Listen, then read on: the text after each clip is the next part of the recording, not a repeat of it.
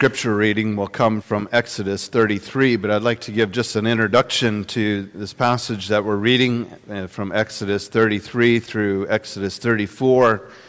We find ourselves in that in up to chapter 32 anyway, God is giving the law to Moses on Mount Sinai and as the people are waiting there for Moses in chapter 32, uh, they grew restless and not knowing what had transpired and what had happened to Moses. And we know the story well, don't we, children? How they had built a, a golden calf to go before them as their God. They, they didn't think that God was with them any longer. Moses was gone, so they needed to have a God of, uh, just like the world had, you know, to go before them. And of course, God saw all these things and told Moses about them, and, and Moses comes down from the mountain and, and breaks the tablets of the law right before them, for they had broken the first, very first commandment, not to have any other gods before their God, Jehovah, Yahweh. And then they gathered those who were on the Lord's side, and they killed all those who were uh, against the Lord, who were not on the Lord's side. And then Moses interceded for the people that the Lord would have mercy on them and forgive them. And now we come to chapter 34, or sorry, chapter 33, and Moses is there again called to appear before the Lord. And, and I'd like to pick up a reading in chapter 33, verse 12. Exodus 33, verse 12. And I want us to ask this question I wonder if I was Moses in this situation. If I, if I was Moses and, and I was asked to appear before God, just after all this has transpired, how comfortable would I be appearing before God? Maybe Moses had some of this same dilemma before him. Exodus 33, verse 12. Then Moses said to the Lord, See, you say to me, Bring up this people, but you have not let me know whom you will send with me. Yet you have said, I know you by name, and you have also found grace in my sight. Now, therefore, I pray, if I have found grace in your sight, show me now your way, that I may know you, and that I may find grace in your sight and consider that this nation is your people. And he said, My presence will go with you, and I will give you rest. Then he, Moses, said to him, If your presence does not go with us, do not bring us up from here. For how then will it be known that your people and I have found grace in your sight, except you go with us? So we shall be separate your people and I from all the people who are upon the face of the earth. So the Lord said to Moses, I will also do this thing that you have spoken, for you have found grace in my sight, and I know you by name. And he said, Please show me your glory. Then he, God said, I will make all my goodness pass before you, and I will proclaim the name of the Lord before you. I will be gracious to whom I will be gracious, and I will have compassion on whom I will have compassion. But he said, You cannot see my face, for no man shall see me and live. And the Lord said, Here is a place by me, and you shall stand on the rock. So it shall be, while my glory passes by, that I will put you in the cleft of the rock and I will cover you with my hand while I pass by. Then I will take away my hand, and you shall see my back, but my face you shall not be seen. And the Lord said to Moses, Cut two tablets of stone like the first ones, and I will write on these tablets the words that were on the first tablets which you broke. So be ready in the morning and come up in the morning to Mount Sinai and present yourself to me there on the top of the mountain. And no man shall come up with you, and let no man be seen throughout all the mountain, Let neither flocks nor herds feed before that mountain. So he cut two tablets of stone like the first ones. Then Moses rose early in the morning and went up Mount Sinai, as the Lord had commanded him, and he took in his hand the two tablets of stone. Now the Lord descended in the cloud and stood with him there, and proclaimed the name of the Lord. And the Lord passed before him and proclaimed, The Lord, the Lord God, merciful and gracious, long suffering, and abounding in goodness and truth, keeping mercy for thousands, forgiving iniquity and transgression of sin, by no means clearing the guilty, visiting the iniquity of the fathers upon the children and the children's children to the third and fourth generation. So Moses made haste and bowed his head toward the earth and worshiped. Then he said, If now I have found grace in your sight, O Lord, let my Lord, I pray, go among us, even though we are a stiff necked people. And pardon our iniquity and our sin, and take us as your inheritance. And he said, Behold, I make a covenant. Before all your people, I will do marvel, marvels such as have not been done in all the earth, nor in any nation, and all the people among whom you shall see the work of the Lord. For it is an awesome thing that I will do with you. Amen. May God bless the reading of his precious and infallible word.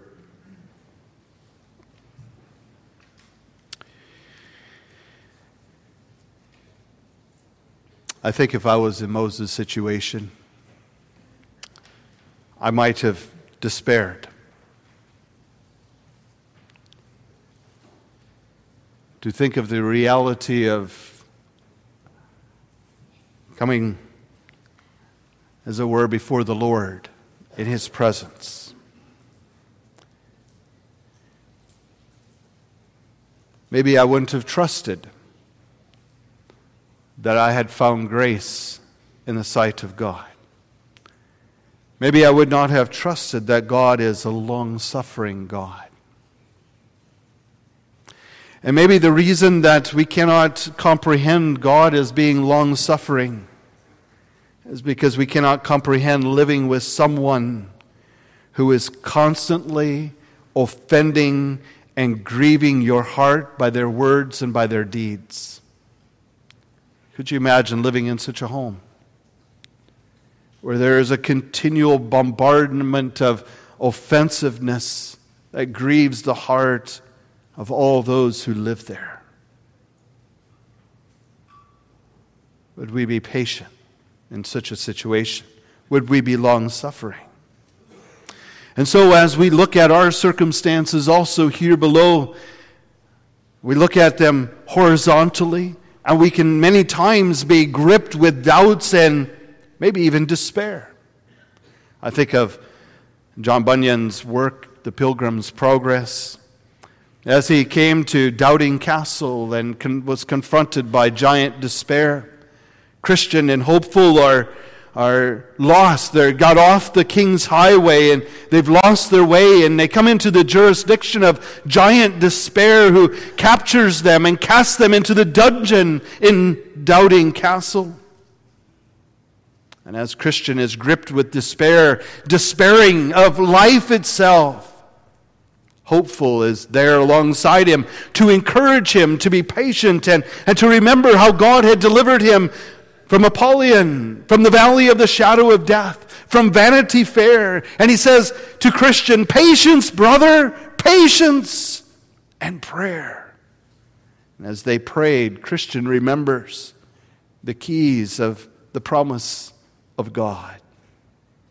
And he takes the key of promise and he opens the dungeon door and he goes out of the dungeon and he comes to the castle door and he opens the castle door and they're free. And as as giant despair is chasing them down, he crumbles in his weakness because they have the key, the promise of God. And that promise, the promise of God that opens the dungeon doors of despair and opens doubting castle and provides that way of escape, are built and grounded in the very character of God Himself. Maybe you have that too as you look at your horizontal circumstances. You remember those sins of youth, and you remember all the sins that you've committed in your life, and you think, How could God ever be merciful to me? How can He even have patience with me? You look at your family. Maybe some of you have children who've gone astray, and, and you think, How could God be mindful of His covenant mercy and His promises and have patience with me and my children? as you look around the church and you see brokenness and and many times division and errors and everything else in the church and the Lord Jesus Christ universally, you become gripped with despair. Gripped with despair. As you look around our country and Western society, which is in so many ways have called good evil and evil good. You think of the sins of abortion and euthanasia, same sex marriages, and so on that are promoted in our society. And we look at all these horizontal circumstances and we, we start to doubt and we begin to be gripped with despair. And, and we need to hear the words of hopeful we need to hear them and to say, it's by pray patience in God and prayer. We need to look up. We need to look vertically rather than horizontally to a God who is merciful, who is gracious, who is loving, who is just, and his promises reflect that very truth. When he says, Come unto me, all you who labor and are heavy laden, and I will give you rest. And when he says, Those who come unto me, I will in no wise cast out. Because he is a merciful, gracious, long suffering God.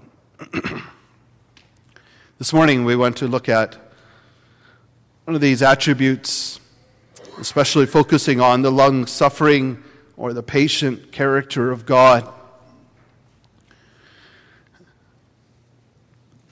May that also, for those who are despairing and those who are doubting, direct us to the promises of God to dispel doubts and despair and to set us back on the King's highway in the mercy of God. Well, let us look at this passage, Exodus 33 and 34.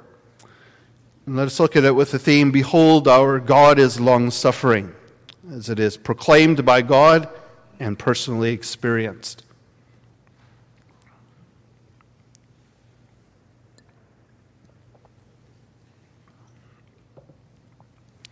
First of all, the proclamation of God. The proclamation of God is really here the self disclosure of God, as we find as the Lord descended in the cloud and stood with him, Moses there, and he proclaimed the name of the Lord. In verse 6, we read that the Lord passed before him and proclaimed, The Lord, the Lord God, merciful and gracious, long suffering, abounding in goodness and truth, keeping mercy to thousands, forgiving iniquity and transgression of sin. We see there that this long suffering character of God is, is proclaimed as a very self disclosure of God before Moses on Mount Sinai. And really, this, this comes with many of his other attributes that we've already looked at in some degree. We looked at God being merciful and gracious. And, and really, what we find there is, is grace is is God giving us what we do not deserve. He gives us so many good things that we do not deserve. And His mercy is God not giving us what we do deserve. We don't deserve either His grace or His mercy. Rather, we've, We've seen already in many situations that Christ has merited both the grace of God and the mercy of God by satisfying the wrath and justice of God through the death of the cross.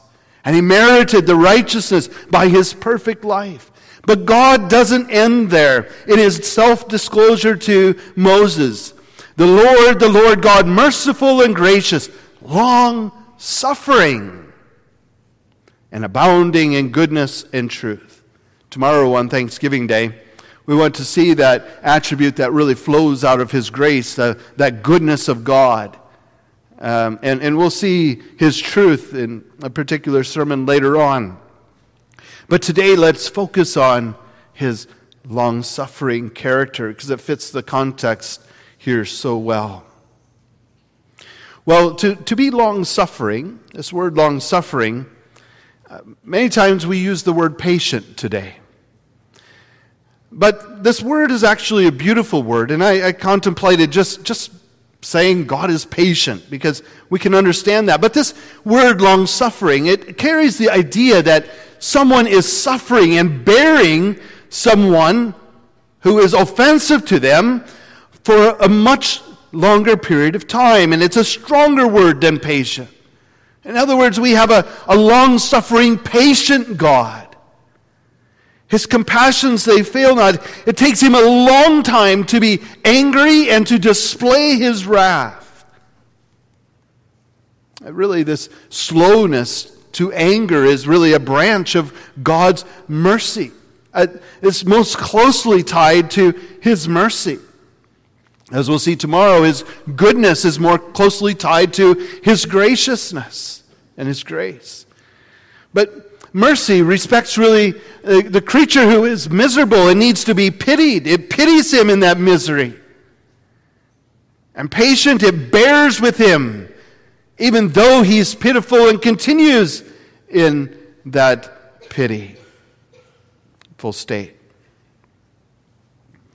So, in other words, what we find here is, is that we can, we can even find that in, in our own families, can't we? For a practical example, a, a, parent and a child, a child does something wrong against their parents, and, and you have the, the power, the authority, and the, and the right, and maybe even the responsibility to, to administer that discipline. And yet, as you look at that situation as a parent and you realize that your anger needs to be controlled and that this discipline is for their good and it needs to be done for their good to bring them to repentance. And, and so God is also long suffering. He suffers long in order for us to come to a type of repentance. And this long suffering character of God is, is especially displayed here in this chapter or in this whole pericope of, of, of Moses coming down from the mount when, when Israel had built that calf. But we could even go further back in God's whole history of delivering Israel out of Egypt. They've witnessed his power in the plagues over Egypt. They've witnessed his grace and his mercy as the blood had been placed on their doorposts and the angel of death passed over them. They witnessed his power and his grace as they came to the Red Sea, and God provided a way for them to go across the Red Sea on dry ground and swallowed up the Egyptian army in the midst of that sea. As they come to the bitter waters of Marah, God made them sweet so they could drink them. He provided them manna coming down from heaven. He provided them water from the rock. And as they come to Mount Sinai, they stood before Mount Sinai with God's revelation through the thunderings and the lightnings. And yet they were not consumed because they had Moses a gift from God to be a mediator, to go to this mountain. And now, when Moses has been gone for 40 days, the people break the first commandment. They build a, a golden calf to lead them in the wilderness. Long sufferingness of God. It's amazing in this story.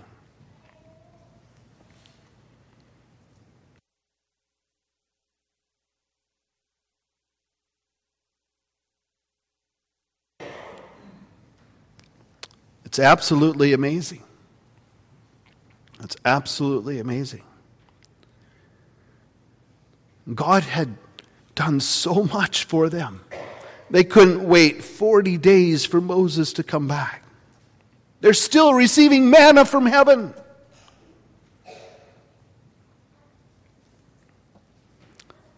And the very fact that God is still willing to reveal himself again to Moses and to keep them as an inheritance and to give them for a second time the commandments on the table of stone, it demonstrates that God is long suffering. And as this long suffering character is displayed, we need to rec- recognize that throughout the Old Testament, this happens again and again in Joshua and Judges and Kings. It's displayed when the, the Lord finally sends his only begotten Son, the Lord Jesus Christ, to come and to dwell among them. And they still push him away, send his servants away ashamed and blasphemed. As he continues even in his teaching and his sacrifice, and the whole of the gospel of our Lord Jesus Christ displays the long suffering character of God. And yet, this long suffering character of God needs to be qualified. Even as it is to Moses here in verse 7. Yes, indeed, I keep mercy for thousands, forgiving iniquity and transgression and sin, but by no means clearing the guilty, but rather visiting the iniquity of the fathers upon the children and the children's children to the third and fourth generation. You see, God's long suffering character, even though it's displayed, it needs to be qualified. We must never mistake God's patience and his long suffering character with sinners for the idea that God is tolerant of sin in any way. As a matter of fact, Paul writes in Romans, or do you despise the richness of his goodness, forbearance, and long suffering, not knowing that the goodness of God and that long suffering character of God, it leads you to repentance?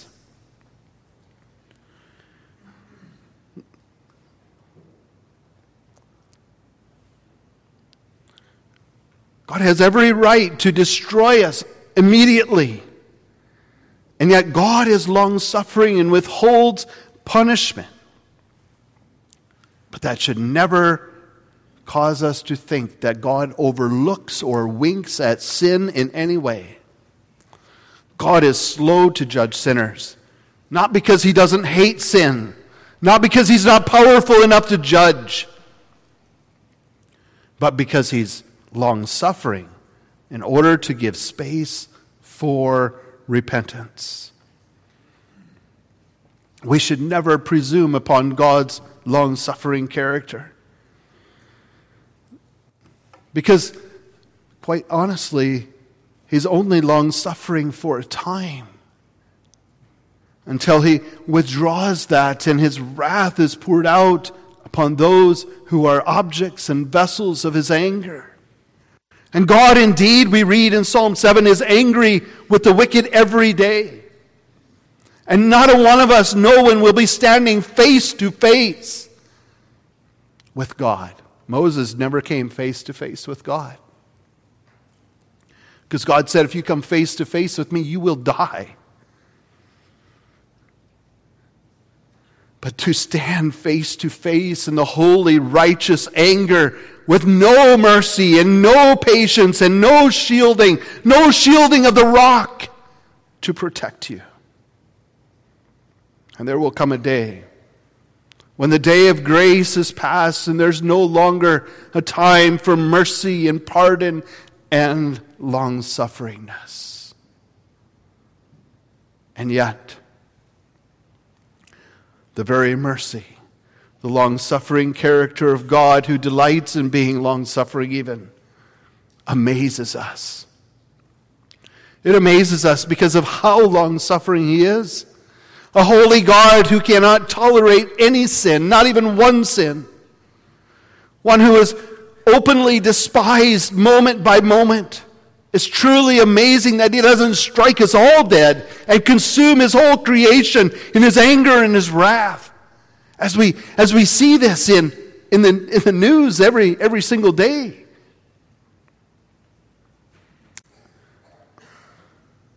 We come confronted with this question why would God even allow the world to exist? We stand in awe and we say, Oh, amazing patience and long sufferingness. Isn't it amazing that any one of us are alive? Isn't it amazing that there is such a thing as the church of the Lord Jesus Christ? Isn't it amazing that we don't have utter chaos in this world?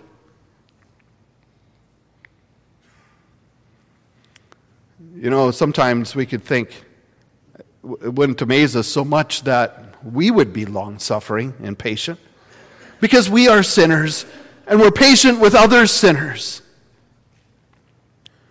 But God, who never sinned, how can He be patient with people like us? It's amazing.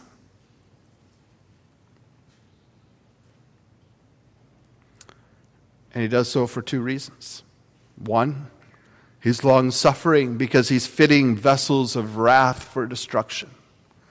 And number two, which is equally as amazing or more amazing, is that he's long suffering with vessels of his love that he is preparing for glory.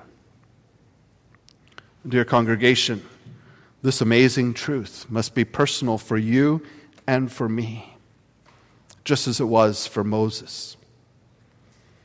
That's our second point. We need to personally experience this.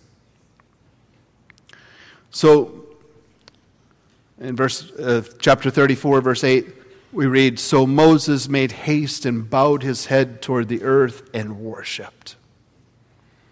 That's what the merciful, gracious, long suffering character of God ought to bring us to worship. To worship. And let us notice several things that Moses does here, what, what, what, how this impacts him personally.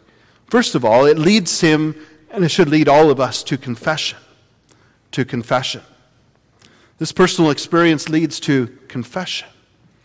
It's a confession of, of who they are. Uh, Moses here says, as he worships the Lord, if I have found grace in your sight, O Lord. Let my Lord, I pray, go among us, even though we are a stiff necked people. Well, if we look at chapter 33, God had called them in verse 5 a stiff necked people. Stiff necked.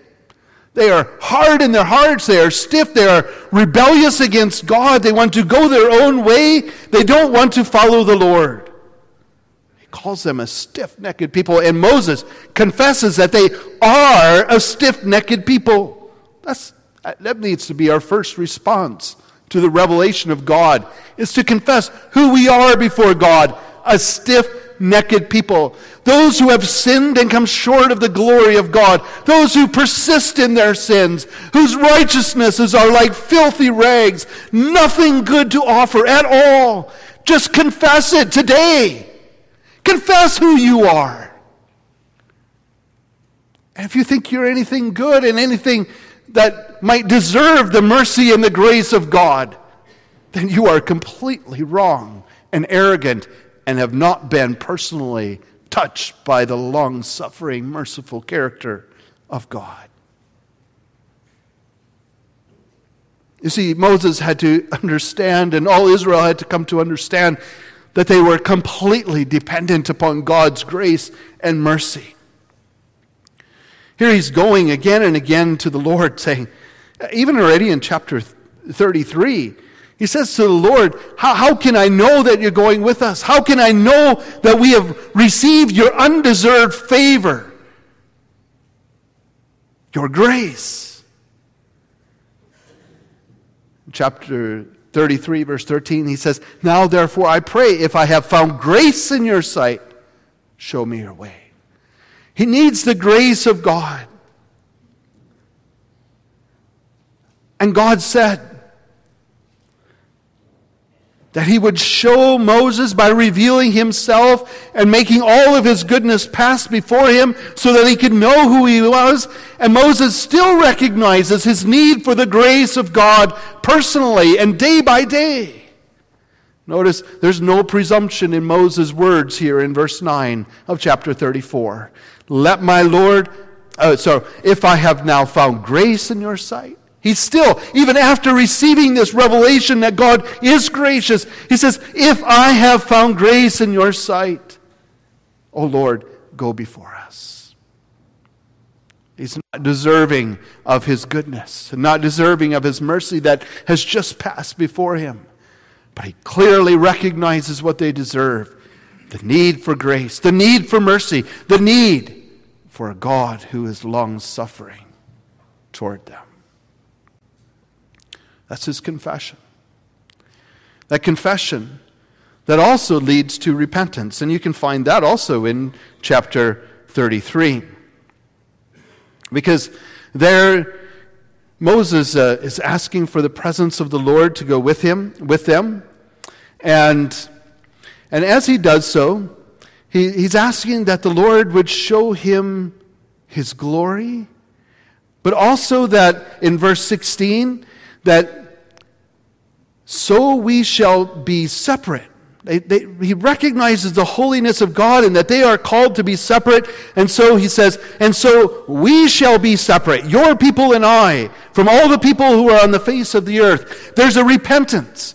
Because they wanted, by building this calf, they wanted to be like all of the other people on this world, having a God to go before them that they could see. They became unholy in their actions. And, and now Moses says, We shall be separate. We shall follow you, O Lord our God, even though we can't see you, even though we don't have an idol of you. We will follow you.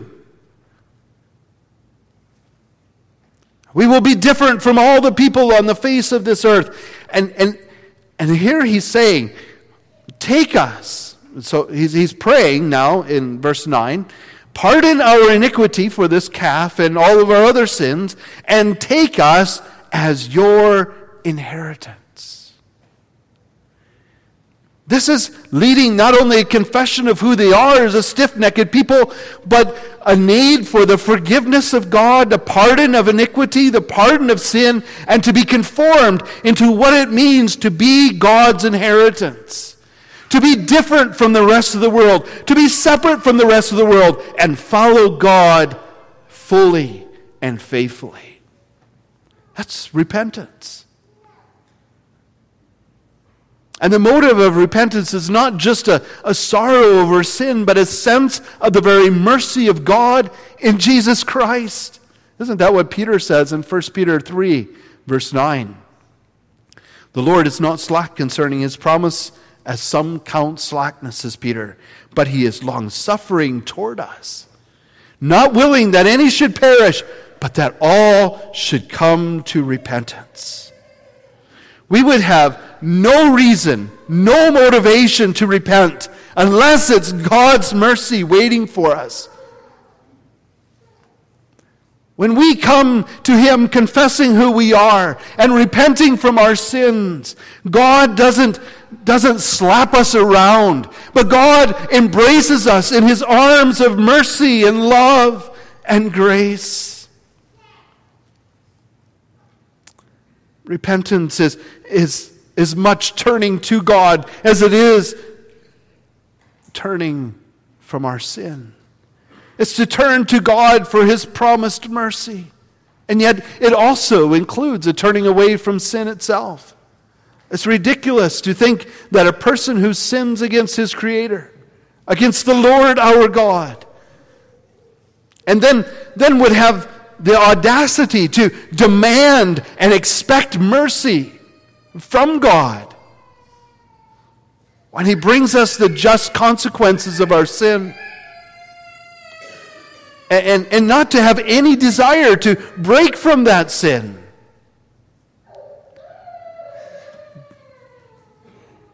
Be ridiculous to think that.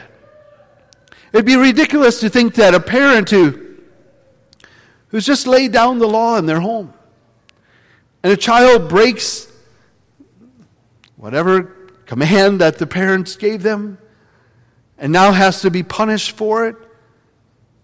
It would be absurd for the parent to, or for the child to go and to say, But mom and dad, you have to be merciful and gracious. And I'm, and I'm going to tell you that I'm going to keep doing whatever you just told me not to do. That'd be absurd, wouldn't it? How dare we think that we should be allowed to continue in our deceitful pleasures of sin and expect mercy when the consequences of sin are experienced? We are called to repent and obey, for there's no other way to be happy in Jesus. We don't come and expect and demand that which we do not deserve. Has Christianity turned into that kind of Christianity? See, the mercy of God and the long suffering character of God, that patience of God, is to bring us to repentance, to flee to Him, trusting in Him for mercy and forgiveness, and to seek to live a life to His glory as His inheritance. Those who are created in Christ Jesus unto good works. But not only does it lead us to confession and repentance, but also to a testimony of God's mercy and grace. Leads to a testimony. And that, that's, that's really what Moses is, is speaking about here. Take us as your inheritance. Do marvelous things so that your name would be glorified, even as he promises in verse 10. I'm going to do these off, awesome things as a testimony, a testimony of my grace and mercy and goodness and long sufferingness toward you. I think Paul could identify with what Moses is also saying here. Moses is saying, despite our stiff neckedness, despite our hardness, they were by God's grace and through His mercy, God's inheritance to be a witness to the world. Isn't that what he tells Timothy in 1 Timothy 1? Paul, once a blasphemer, once a persecutor of the church, an insolent man who has now obtained mercy. And he experienced the exceeding abundant grace of God in Jesus Christ. And he says this in verse 15 this is a faithful saying and worthy of all acceptance that Christ Jesus came into the world to save sinners, of whom I am chief. However, for this reason I obtained this mercy, that in me, first, Christ Jesus might show all long suffering as a pattern to those who are going to believe on him for everlasting life. It's an amazing testimony to Timothy it's amazing testimony to us, even today as we hear his word. May I ask you, is it your testimony? Have you come to confess who you are before God? A stiff necked, hard, filthy sinner. One who's not deserving of any of God's grace not deserving of His mercy, not deserving that God would be patient with you even for one more second. And yet, to know that in Him there is forgiveness of sin, everlasting life as a testimony of His mercy, of His patience, of His love, of His grace. Is it your testimony that you have been bought with the precious blood of the Lord Jesus Christ? Once a blasphemer, once an insolent person, and now, now, obtained mercy in Christ Jesus. If that's your testimony, it will lead to practice confession, repentance, testimony. and then practice. For those who have this testimony, have also the Spirit of God as his inheritance. And the fruits of the Spirit include patience, being long suffering. Moses had to learn patience, and he had to continue to learn patience. He's even disciplined later for not being patient. Here they come to a rock, to come to a time when they had no water again. God brings Moses to the rock, and he's supposed to talk to the rock. But because of his frustration and his lack of patience with the people, he strikes the rock twice. What happens? Moses could not go into the promised land with the rest of the people, but could only see the promised land from the mountains because he was not patient and long suffering. If you have your Bibles open, turn to, to, to Matthew 18. We know the parable well, don't we? As we think about it for ourselves. Verse 15 of Matthew 18, when we're dealing with someone who's offended us. It says, Moreover, if your brother sins against you and tells him his fault between you and him alone, if he hears you, you have gained your brother. But, but if you have if he will not hear, take one or two, and he goes on to show there that that you seek to restore them in, in, in patience and dealing with them as, as patiently and loving and long suffering as you can to gain repentance. But then he, in, and to drive that point home, he takes this parable of the unforgiving servant. After Peter asks him, Lord, how often shall my brother sin against me and I forgive him up to seven times. And Jesus says, No, no, no. Seven, 70 times seven times. And he goes on with this parable of the kingdom of heaven is like a certain king who wanted to settle accounts with his servants. And when he had begun to settle accounts, one was brought to him who owed him 10,000 talents. There's absolutely no ability for him to pay this. Not in a lifetime of service, not in a lifetime of him serving and his whole family serving with his wife and children. And the servant therefore fell down before him, saying, Master, have patience with me, and I will pay all. And the master of that servant was moved with compassion and released him and forgave him the debt. But the servant went out and found one of his fellow servants who owed him a hundred denarii, which was about enough to buy a Starbucks coffee. And he laid hands on him and took him by the throat, saying, Pay me what you owe. And so he so his fellow servant fell down at his feet and begged him, saying, Have patience with me, and I will pay you all. And he would not, but went and threw him into prison till he should pay the debt. So when his fellow servants saw what he had done, they were very grieved and came and told their master all that he had done. Then his master, after he had called him, said to him, You wicked servant, I forgave you all that debt because you begged me. Should you not have also had compassion on your fellow servant, just as I had pity on you? And his master was angry and delivered him to the torturers until he should pay all that was due him so my heavenly Father also will do to you if each of you from his heart does not forgive his brother his trespasses.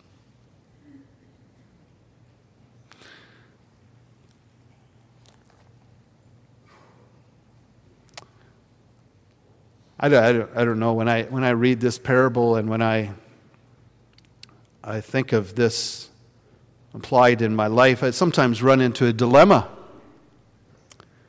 a dilemma of advocating for what is right and just. And obviously, in our society, we, we have an employer, for example, that would need to pay a certain wage. Uh, and if he doesn't pay, it's, it's unjust and it might be even liable for a lawsuit. Our contracts and our employment contracts and whatever they might be, they're based on integrity and honest and justice as we do business.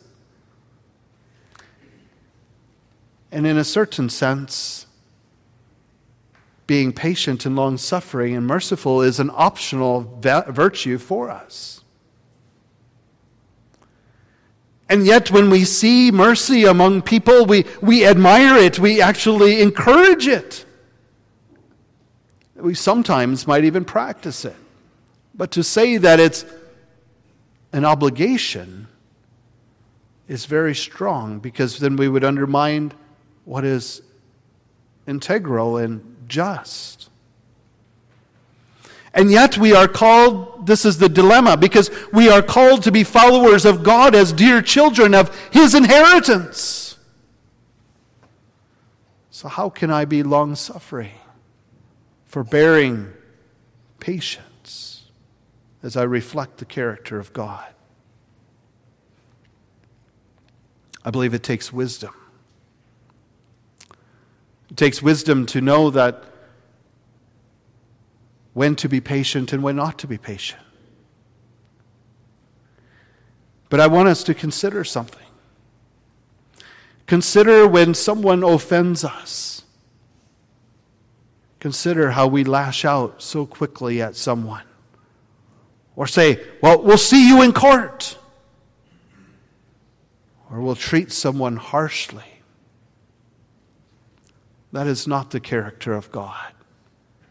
The character of God is slow to anger and quick to be merciful. And part of the incomprehensibility of who God is because of his holiness. It's because a holy God has put up with me marring his creation, continuing in sinfulness, the filthiness of my own thoughts, and the undeserved of His mercy and grace for me to live another day past 47 years that He's given me to this point is completely undeserved and testifies of the patience of God with my sin and me, a sinner. How can I not have patience and be long suffering with those around me.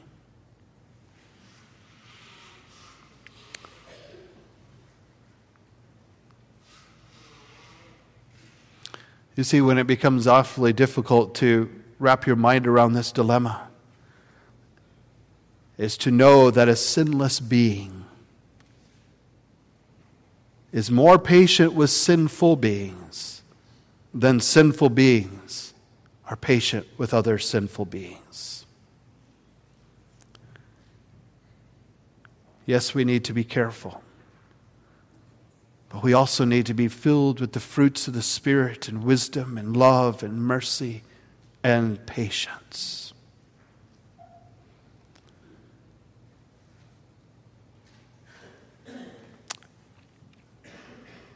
In conclusion, I think we can testify that God has been long suffering and patient with us today.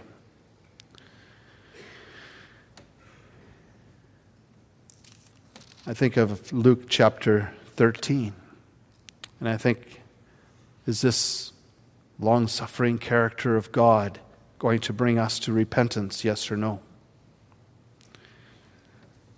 We have there in Luke chapter 13 that uh, they're questioning, you know, why, why, are some things happening, um, such as the, the Tower of Siloam falling on, on 18 and killing them. And, and his question is, are they worse? Did they deserve this punishment? And, and, and Jesus is telling them, I tell you no, but unless you repent, you will likewise perish. And then he gives this parable of the barren fig tree. A certain man had a fig tree planted in his vineyard, and he came seeking fruit on it. And there, there was no fruit on it. And he said to the keeper of the vineyard, Look For three years I've come seeking fruit on this fig tree and found none. Cut it down. Why, why does it use up the ground? But he answered and said to him, Sir, let it alone this year also, until I dig around it and fertilize it, and it bears fruit. Well, but if not, after you can cut it down. Dear congregation, God comes to us this week again just as sure as you're sitting here in front of me under the proclamation of God's word. And he says, dig around it. Show us how undeserved we are of God's grace, of his mercy, of him being patient with us.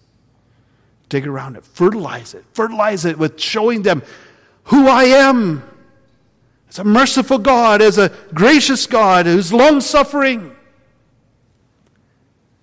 how God is tilling, He's fertilizing, He's showing us His mercy, He's showing us how long suffering He is, so that one more week or one more year, or however long the Lord will have us to be able to hear of this truth, may produce in us fruit to His glory.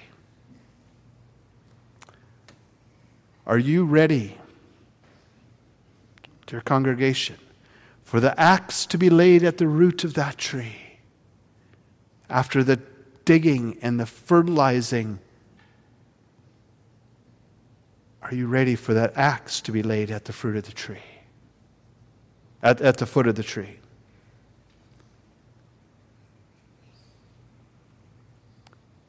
Because then will come the final judgment.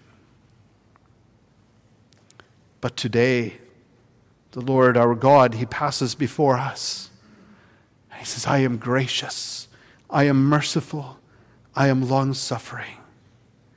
Would you not return to Him today, saying, Lord, this goodness has passed before me. Oh, forgive me for mine iniquity. Forgive me, pardon me for all my sins, and renew a right spirit within me.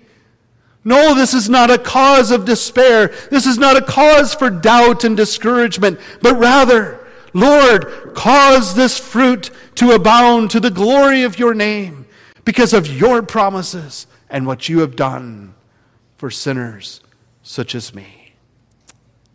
Amen. Let's pray.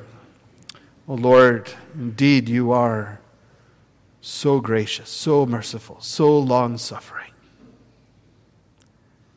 let us never, let us never take that